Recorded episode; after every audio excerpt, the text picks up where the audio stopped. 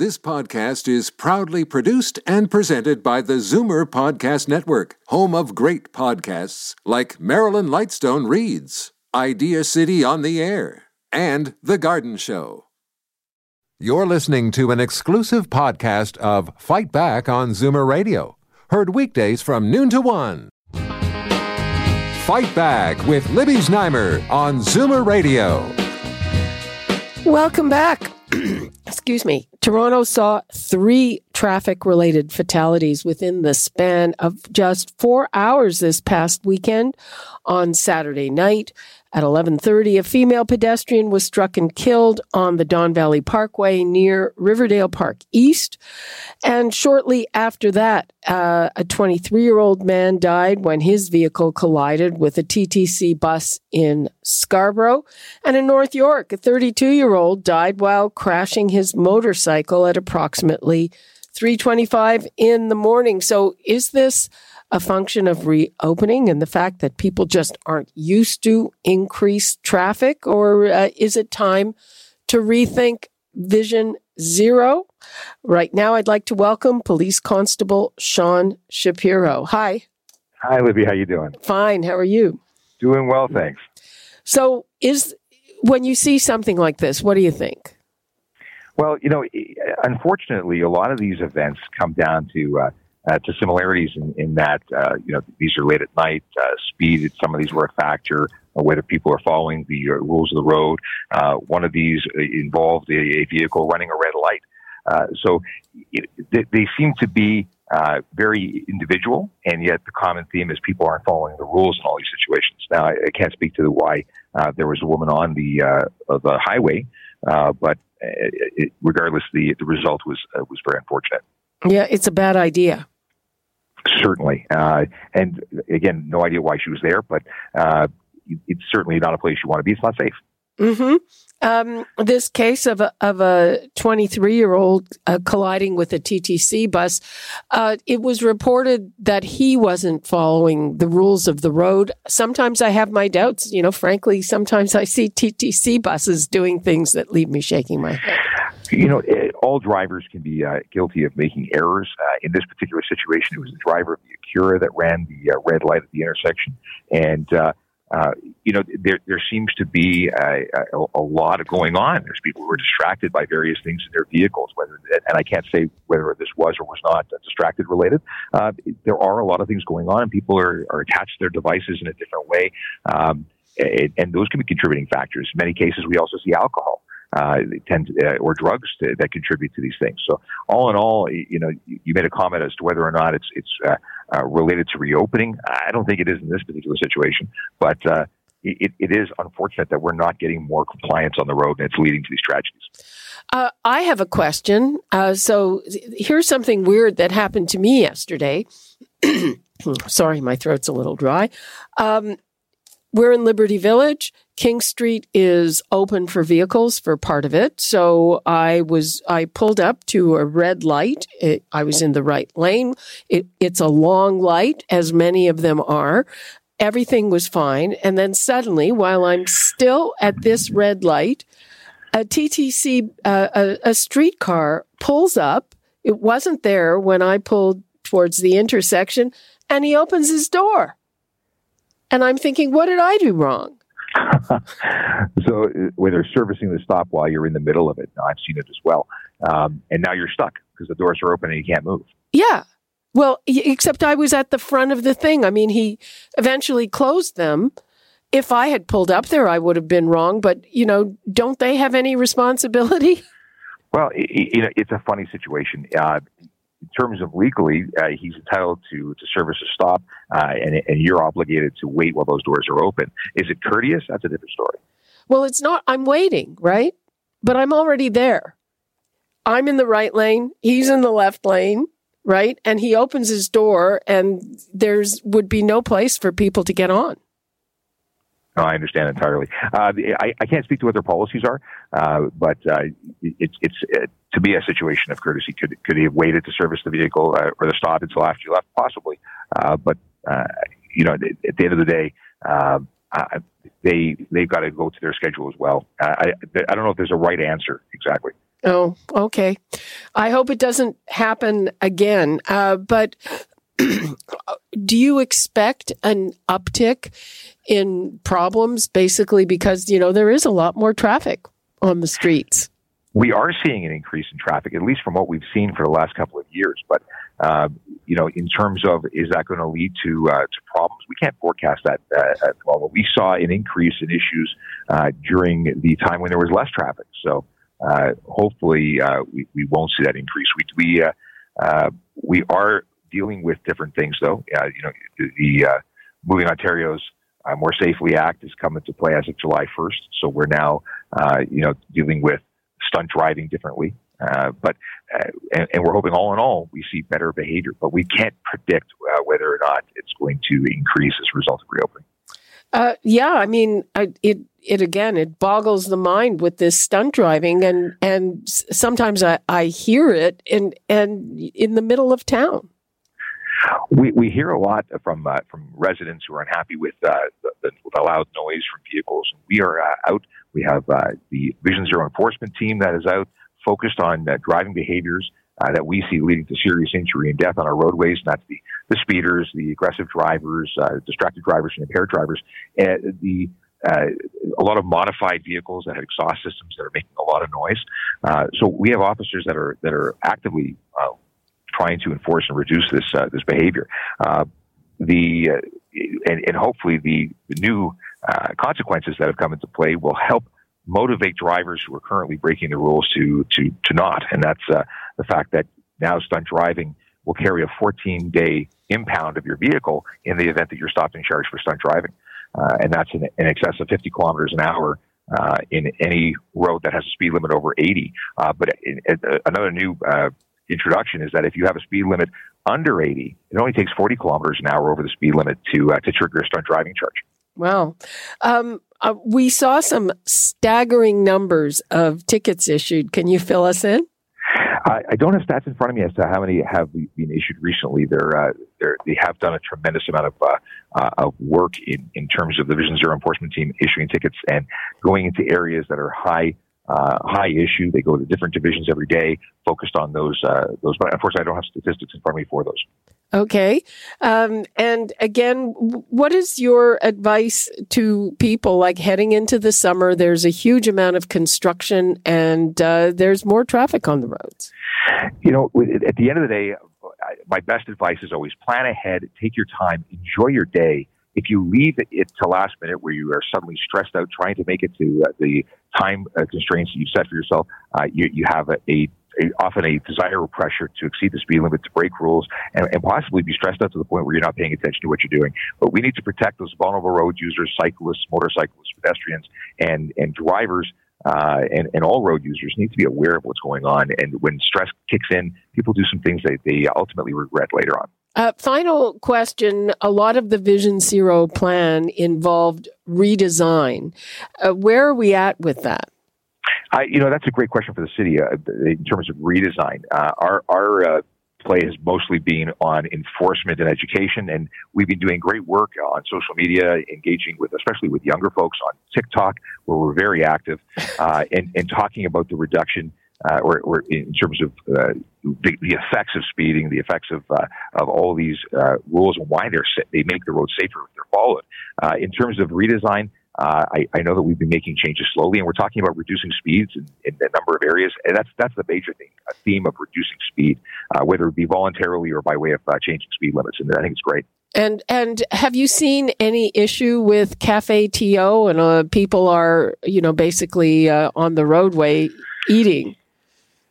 Uh, I haven't seen anything come up this year. I know in the beginning there were some situations where folks were possibly coming into contact with barriers. Uh, this is going back some time. But at the end of the day, if you're driving around CaféTO, please be aware and please be slow and safe because there are people who are, uh, you know, simply having a meal and you want to not put them at risk. And, uh, uh, you know, a few minutes added to your drive isn't worth putting someone's life at risk. Okay. Thank you so much, Police Constable Sean Shapiro with Toronto Police Traffic Safety Programs. Thanks. Thank you. Take care. All right. That is all the time we have for today. I will be back here on Thursday and That's all the time we have. You're listening to an exclusive podcast of Fight Back on Zoomer Radio, heard weekdays from noon to one. Fight Back with Libby Znaimer on Zoomer Radio. Welcome back.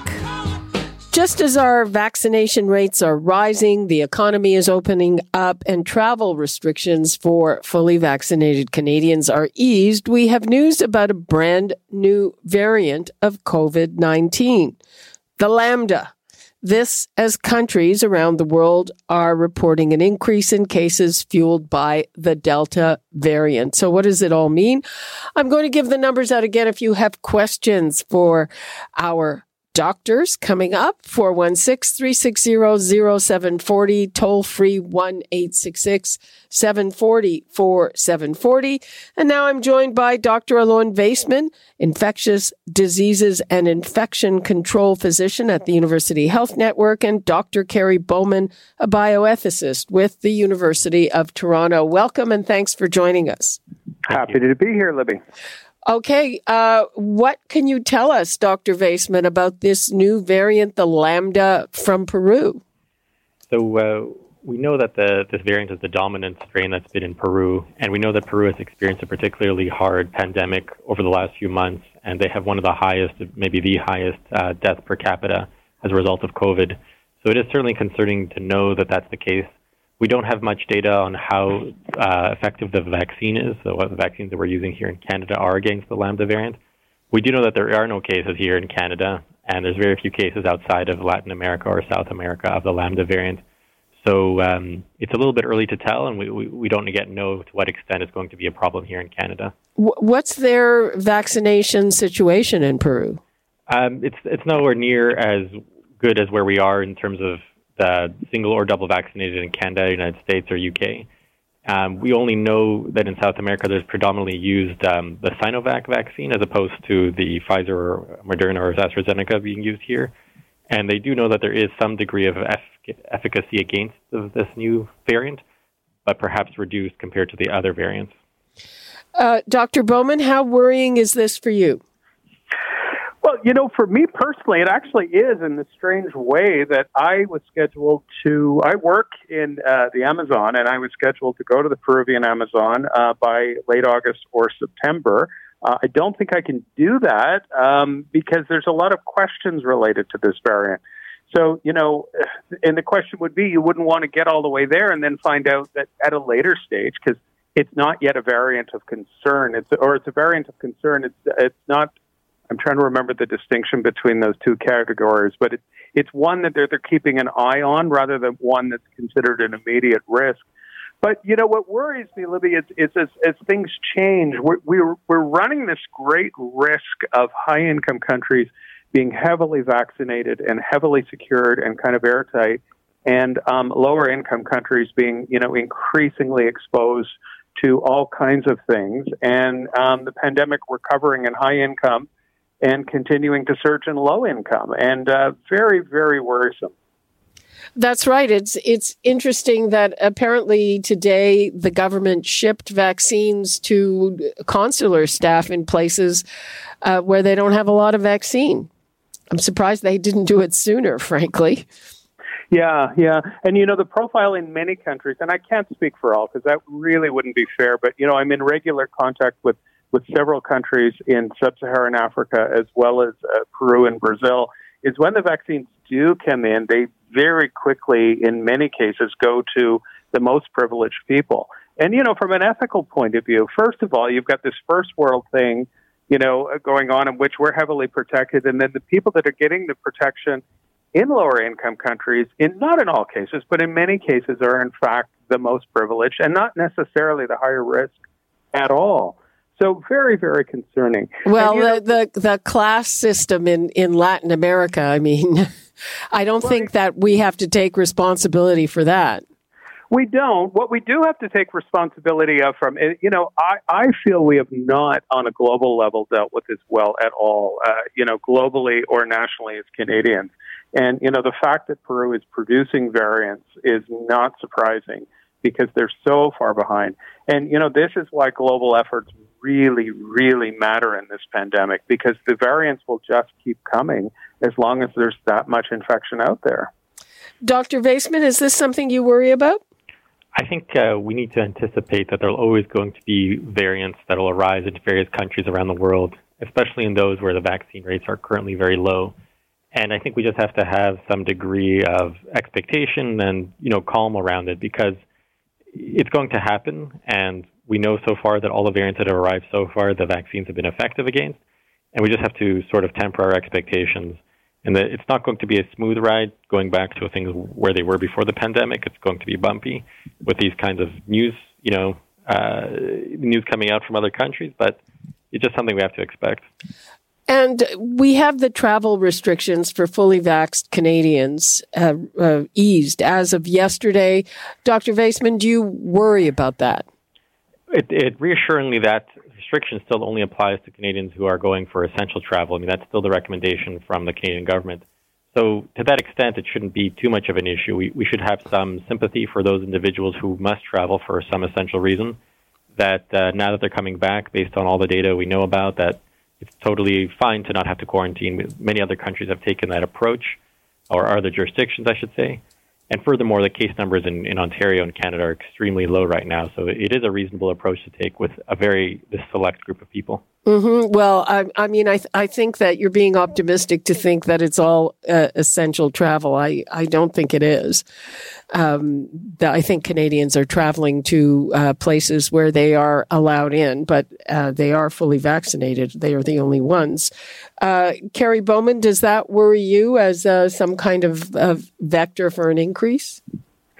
Well, what worries me as well is is you know who can come in. So we're saying, and it's understandable now, and this is very much a good sign that we're doing this, and I, I appreciate that. But you know we've got to be clear as to which vaccines are acceptable and which are not. Because if every country says the ones we use are acceptable, you know, they've got strong medical reasons for the fact that they've approved them.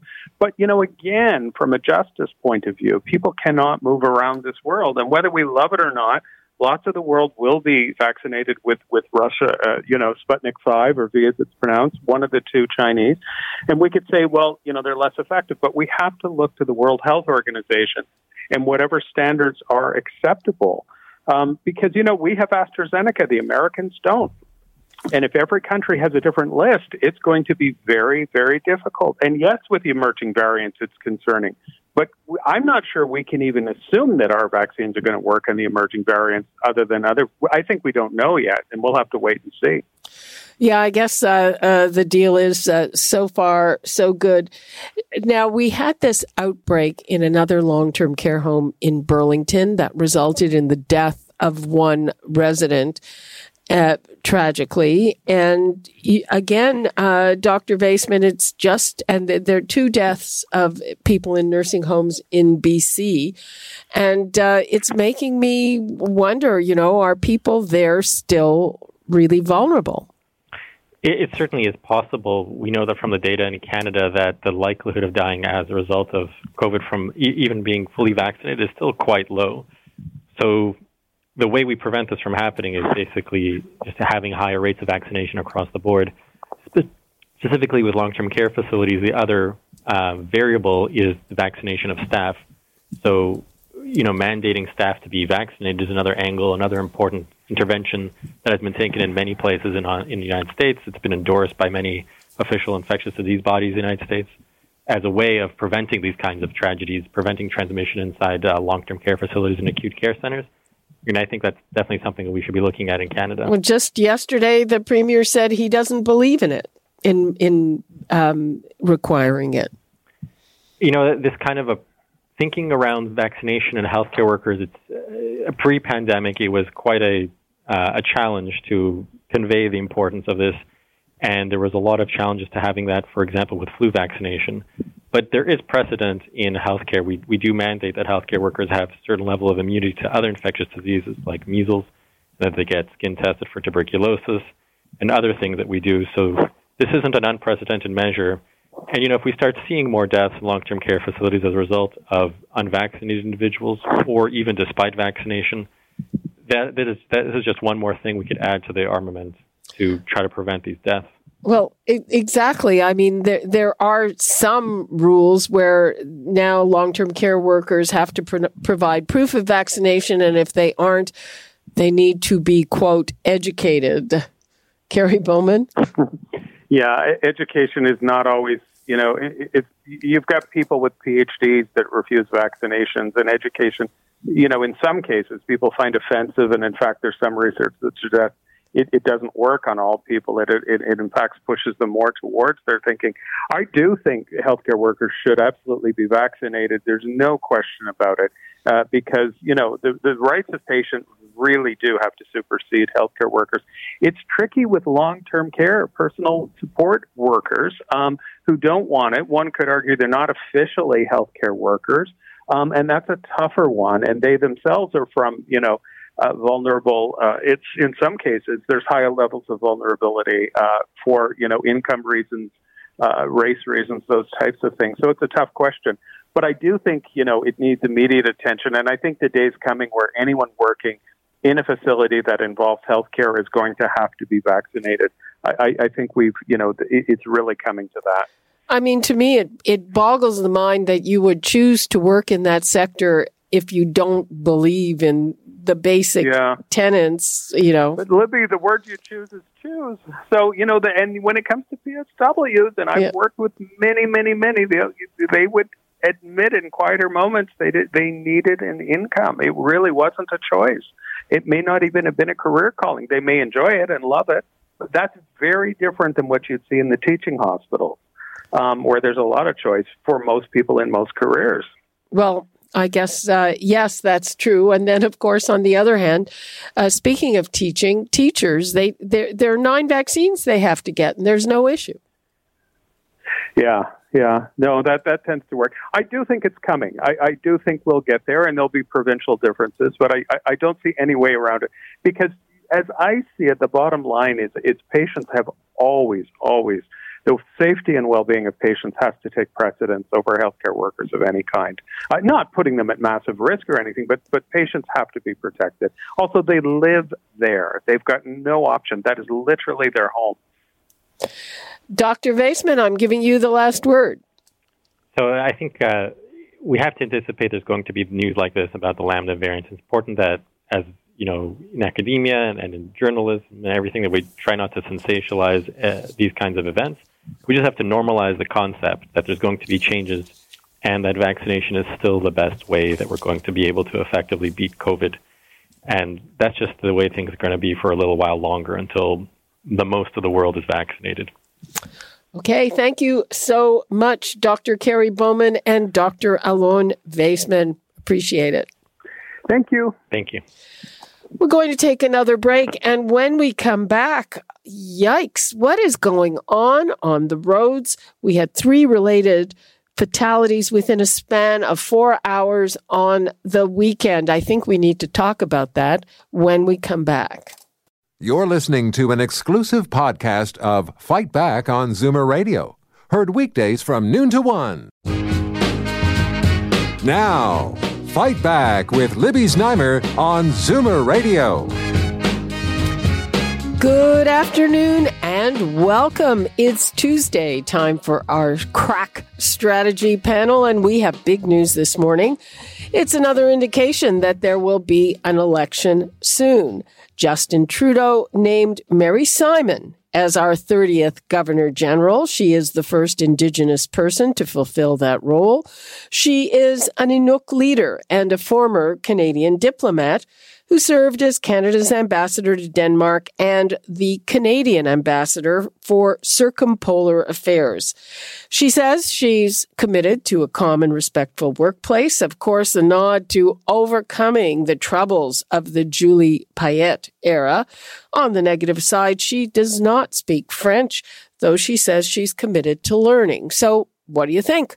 416 360 0740, toll free 1 866 740 4740.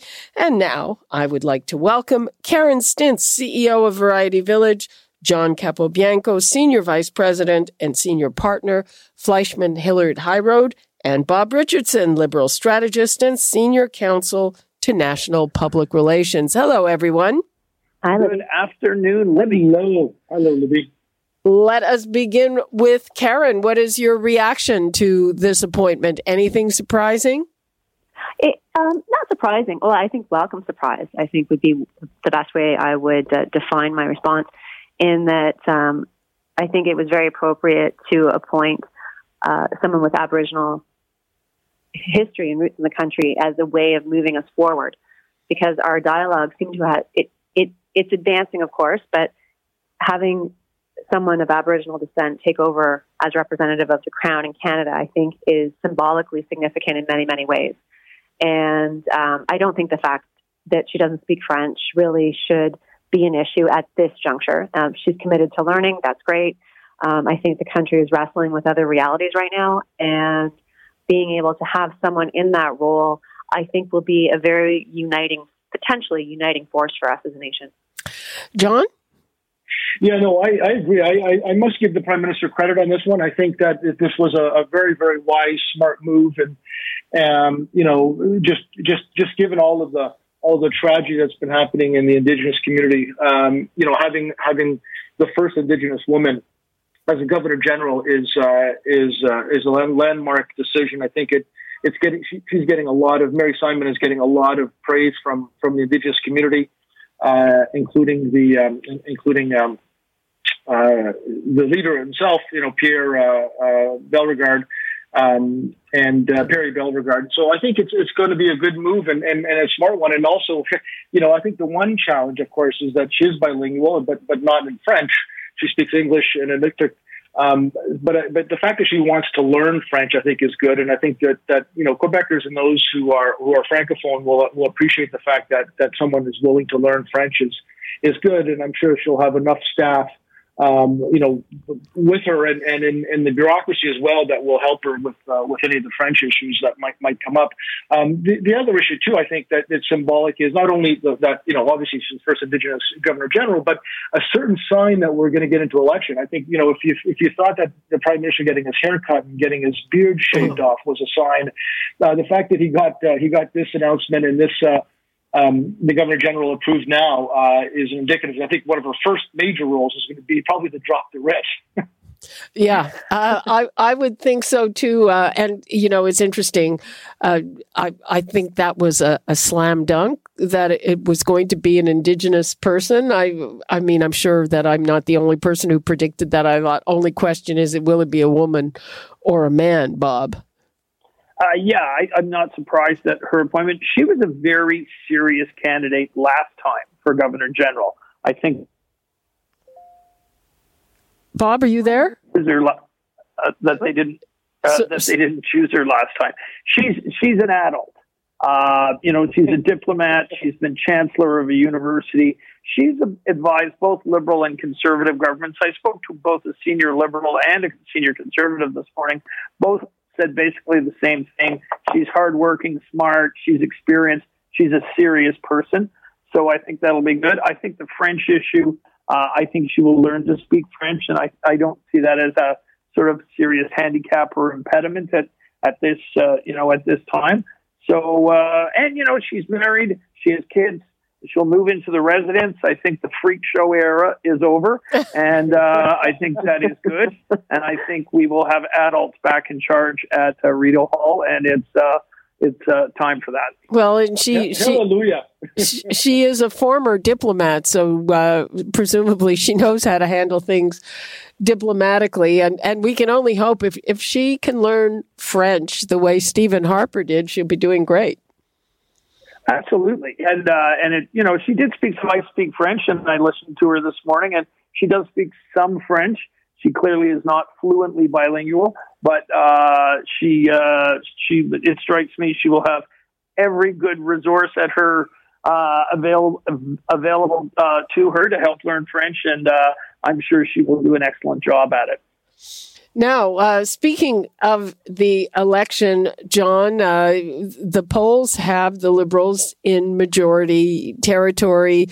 As you said, he's got his haircut, his beard shaved, shaved off, and he was accusing the opposition of being obstructionist. Well, I think that's that's that's laughable. You know, coming from the prime minister, calling the opposition a toxic and obstructionist, given the fact that he's prorogued Parliament and stopped a number of committees looking into a number of uh, scandals uh, I think is rich. But but no, there's no question that, that we're we're heading into an election. I think that you know the fact there's a number of factors. You know, Catherine McKenna announcing her resignation or her her desire not to run again uh, when she did. The timing of it was was obviously uh, crucial. Um, you know, the fact that the prime minister uh, you know recessed to the house and and and people were allowed to give their farewell speeches. Those who MPs from across the the party lines divide who weren't running again. All so, so signs, including some of the major bills that they rushed through and and, uh, and the Senate approved as well. All of those signs, be, you know, are a strong indication. But what what is the most important indication for any uh, political party or any government seeking reelection is the polls. Uh, and there's no question the polls have been increasing in his favor over the last little while. Um, you know, I always like to say that polls are a snapshot in time, especially if my party aren't doing particularly well in the polls. And they aren't. Uh, they aren't. Yeah, let's um, let's John. Uh, you know, Erin O'Toole. He just does not seem to be breaking through. Well, you know, it, it, it's it's a challenge for him, and it's a challenge for any you know opposition leader. It's like Steven Del Duca, the same in Ontario, and any any opposition leader uh, faces faces challenges of getting the media time and, and, and, the profile, but especially when you're in the middle of a pandemic, or at least in a pandemic, uh, you know, all the attention is focuses onto the uh, premiers and the leaders. So, so Erin O'Toole, I think, hasn't gotten the right um, amount of attention, and also our, our, our, you know our annual meeting, which is an opportunity for for his first annual meeting, which was an opportunity for most leaders to be able to be profiled, was online, and and you know again was a little flat from the perspective of getting media attention. So all of that is hurt. But I do think though that this is going to be important. Campaigns matter. I think that Erin O'Toole is going to focus on ethics.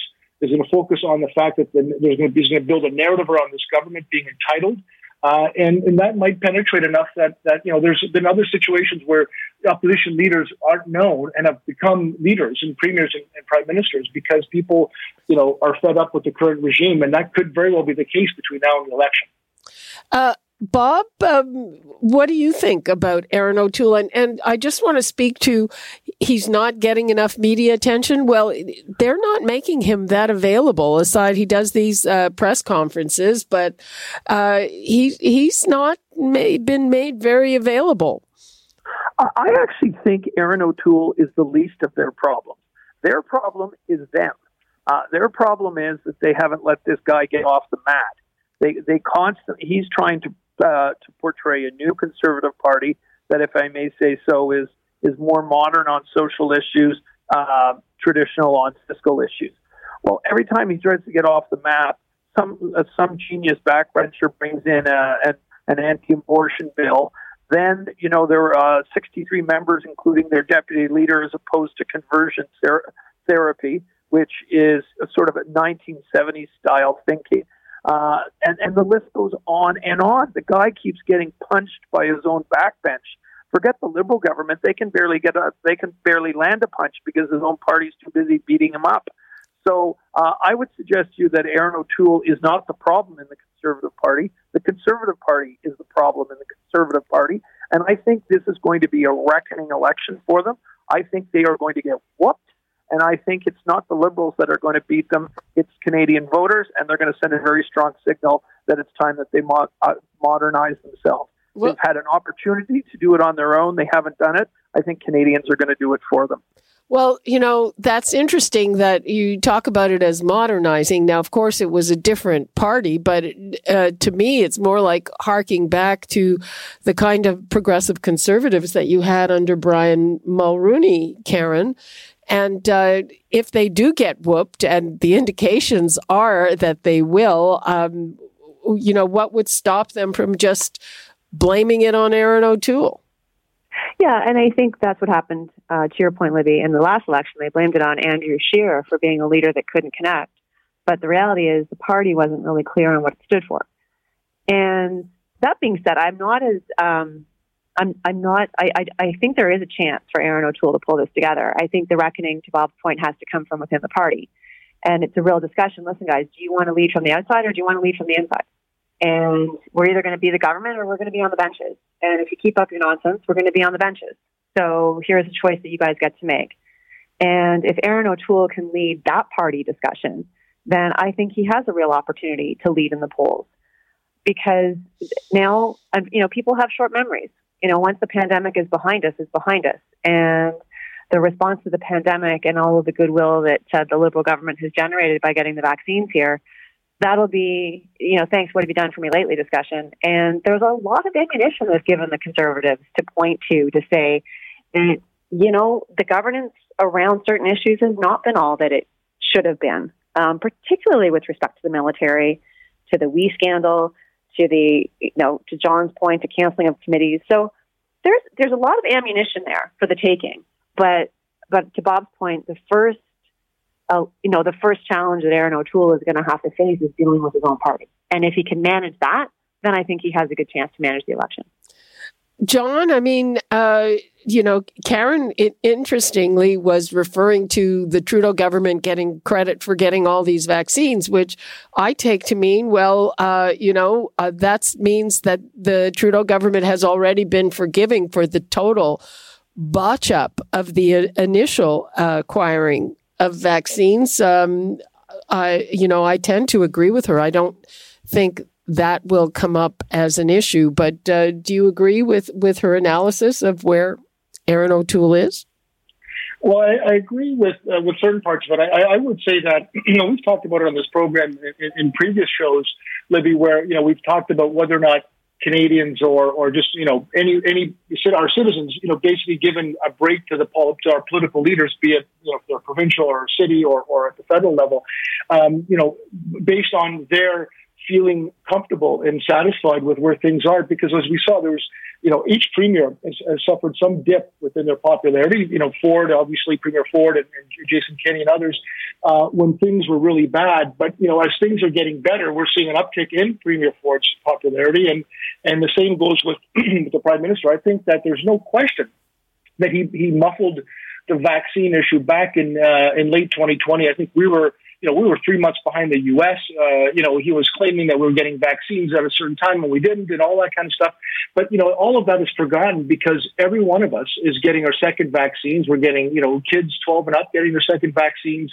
Uh, provinces are opening up, and I think that that you know the goodwill and the, and the people are, are Canadians feeling comfortable and safe with with the situation.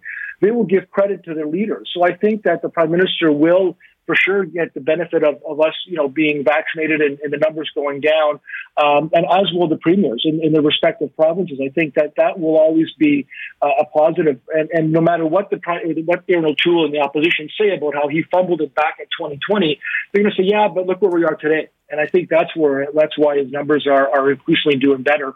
Um, but I do think Erin O'Toole's got a, you know, I think I, I quite frankly like Erin. I've known him for a long time. I think he's an effective leader. I think that once the focus is on him and the other leaders, and he gets the proper attention that he should during election campaign, uh, and puts that narrative to the liberals, I think that you know you'll see some shifts in, in, in potential voter bases that I think might might be to his benefit. Bob, how vulnerable are the liberals on these governance and corruption issues? There just another thing that they paid a million dollars to an American firm uh, out of uh, parliamentary funds, and that may have been completely inappropriate. But there, there are all these things. There's the military. There's the we. There's the canceling of committees, and you know more and more indications that that Justin Trudeau is, uh, you know, he can be quite ruthless. Bob? We lost Bob. Bob, are you there? Hmm. Yeah, you got to really stretch to uh, call that corruption, but I will. Uh, we won't get into that argument uh, at the moment. All I'll tell you is what the public opinion polling says right now. One, uh, the people who want a change in government uh, number is down between 10 and 15 points, which is huge compared to this time prior to the last election. The prime minister's personal numbers are up about 10 points uh, in, in comparison to this time in the last election. Most importantly, they're up in areas where, where the Liberals need them to be up, which is in Quebec, Ontario, and British Columbia.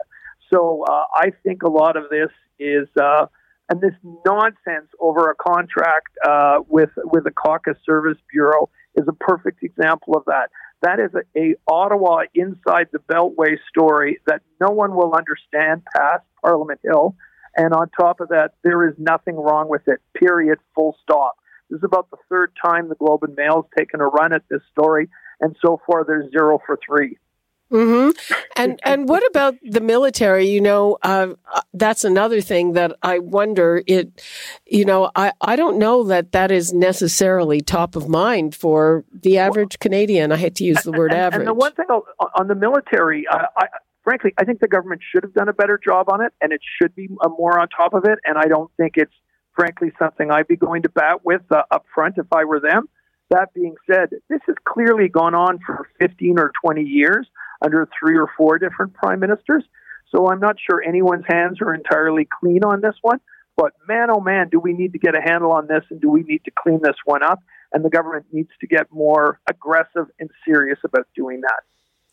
Karen, do you do you think that that a lot of Canadian voters are are thinking about the military? Um, I, I, think that a, military, maybe not, but again, back to the whole idea that there was an area of the federal government under its jurisdiction uh, with a government committed to um, advancing women that let this happen under their watch. I, don't think they're going to get the pass that other governments might have gotten because it's been going on for so long. It, it was a highly sexualized culture. And had this government not been so out in front of trying to eradicate that type of culture, then I, I don't think it would be as big of a deal as it is. And you know, the whole idea again that that you know the fellow from the Navy gets to keep his job and there's a you know this big backlash. Well, I think is ridiculous. The guy went golfing, and as a woman, I'm like I don't even understand how you could compare a group of people golfing to the sexualized culture in the military. And so I think that the conservatives were right on that one. That you know it, it wasn't it's not appalling that he kept, or disturbing that he kept his job. Why does the minister get to keep his job? Throughout all the carnage yeah. continues to evolve from this file. And, and, and that's not a shot against the liberals. That's about ministerial accountability. And, and I think. Uh oh. We seem to be having uh, all kinds of difficulties today. Uh, oh, that that was Bob. Karen, are you there? No, I'm here. John is is there. I don't know what is up with the phones and the gremlins in the phones. Well, I can't wait to get back in studio uh, when these problems will never will be behind us. Quite frankly, Libby. But uh, oh, you know what? Uh, so can I, and I have to tell you, I had a moment this week when Jane Brown, um, our wonderful associate news director and morning news anchor, was back from holiday, and she had her two weeks, and I had my two weeks, and and you know we talk in my office uh, often, and it was like a, with a start. She walked in without her mask, and I was like, "What?" Well, and I and think, then perfectly legal. Pardon? I, think we're close to that. I think all three of us. Uh, I can't speak for Karen, but I know Bob and I have both gotten our second shot. I think Bob, you've past the two week mark some time ago, if I'm not yeah, mistaken. I'm, I'm about a month out. Oh, yeah. Wow. So we, could, we could almost we could almost do this in studio by the end of summer. I think. yeah. Well, I'm uh, I think three weeks out, and uh, Karen, it looks like uh, you are back on the line. Karen, are you yeah. there? And, I am. I am. And, and I'm really enjoying the conversation too. and when, when did you get your second shot? I got my second shot uh, three weeks ago. Okay, so actually, you know what? We can we can come back. Maybe it's a little soon. Right. We're all superhuman. We can meet in person. We, we can meet in person, and there's all this plexiglass in the studio now. Anyway, excellent, excellent. We'll have to do that sooner rather than later. And uh, John, the premier also seems to be, he looks like he's on an election whistle stop too.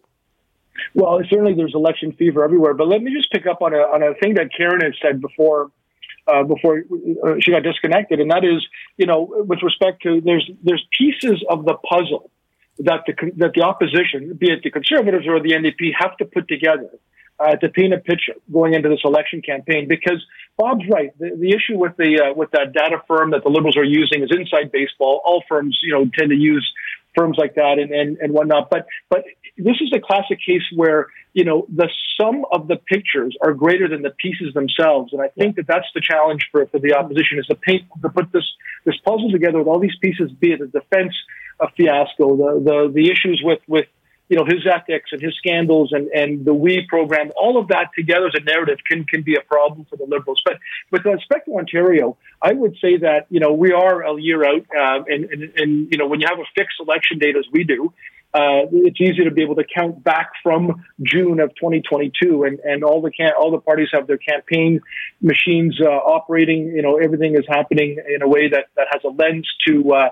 to the election. This last cabinet shuffle that we talked about on a previous program was exactly that. It was a cabinet ready, uh, an election ready cabinet that, that will see the, the premier going into the election campaign with uh, with more enhanced communicators and, and, that kind of stuff. So, and, and I think it's reflecting. His message is better. He's looking sharper. He's not on TV every day. He's letting other people speak of, uh, on issues that were regarding the pandemic. And, and Ontario is getting to a point where the numbers and the vaccines are going great, which is why I think we're seeing a bit of an uptick in his popularity. Mm, and he also has a haircut.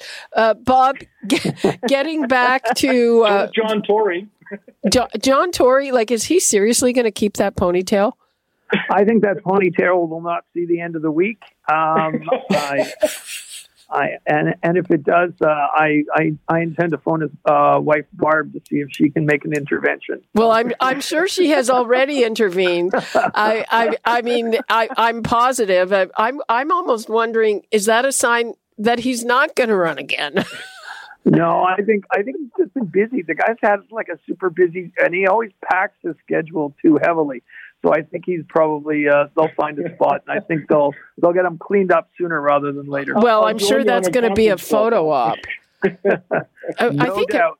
at one point he said he liked it. Um, well, I'm glad I'm glad one person does in the city. Bob.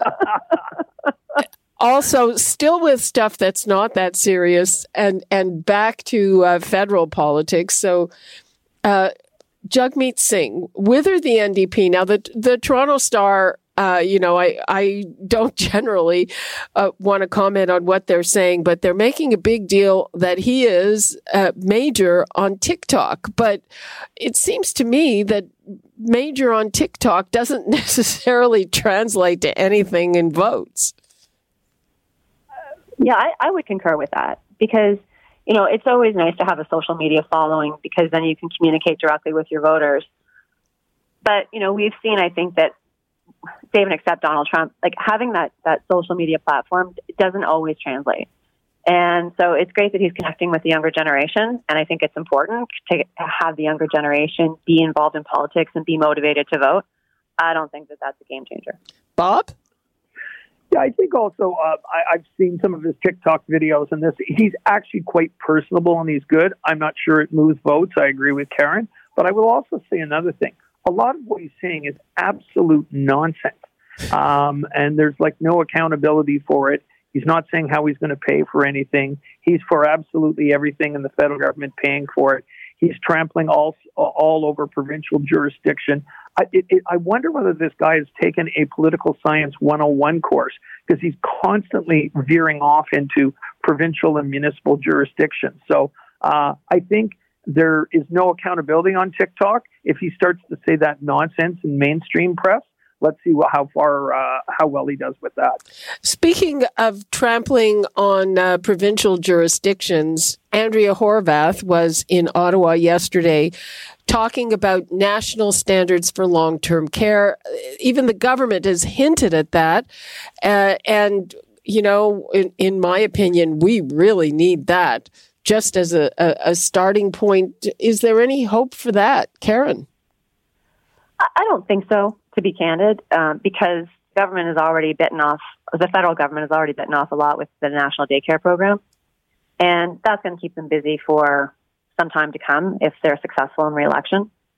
So, you know, I think that um, every province is going to have to do its own reckoning. And unfortunately, the long term care experience wasn't shared equally across the nation. And it was more prevalent in Ontario and Quebec, what the, the absolute disaster that unfolded. And so I don't think that, you know, BC is not lining up and asking for national standards, nor is Manitoba or Alberta. And Quebec doesn't buy international standards anyway. And so really this is a problem that Ontario and Quebec need to reconcile with. And they, they need to reconcile it in a, in a, in, in a deep, honest way. that uh, it, there there was a problem on the watch of government, and they need to own it, which Rod Phillips is starting to do, which is good, and they need to make a serious commitment to rectifying it. Uh, we are almost out of time, so I'm going to let John and Bob uh, leave us with their 20 seconds each. John? Well, as I always do, I, I like to always talk about the positivity and, and, where we're heading with respect to the vaccines and, and the pandemic, and, and seeing that the pandemic is hopefully coming to a close. Uh, I think we're all keeping an eye on some of these variants that are starting to pop up in Europe and other areas, which which are concerned. But I do think that that everybody getting vaccinated and and what that's going to look like, and offices getting back to some level of normalcy, maybe you know in September, I think is all good. So I'm, I'm just I just just like like to be positive about about the pandemic and where we're where we're heading with the vaccines, and and give credit to all of our health workers as always. Uh, that's a, that's a good promo for my next segment. Bob, your last 20 seconds. My last, I'll be really quick. Uh, I think we're going to see a uh, two vaccine, one election summer. So uh, get your holiday in, Libby, and get ready. Okay. Thank you so much, Bob Richardson, Karen Stintz, and John Capobianco. And I look forward to seeing you all in studio again sooner rather than later. Me too. Look forward. Bye, Libby. Thanks, Libby. Bye bye. We are going to take a break. And uh, when we come back, we're going to talk what John was just promoting for me. And that's where we're at with vaccines. And there's a whole new variant that we're just learning about today. When we come back, by the way, the numbers to call if you have questions 416 360 0740, toll free 1 866 740 4740. You're listening to an exclusive podcast of Fight Back on Zoomer Radio. Heard weekdays from noon to one. This podcast is proudly produced and presented by the Zoomer Podcast Network, home of great podcasts like Marilyn Lightstone Reads, Idea City on the Air, and The Garden Show.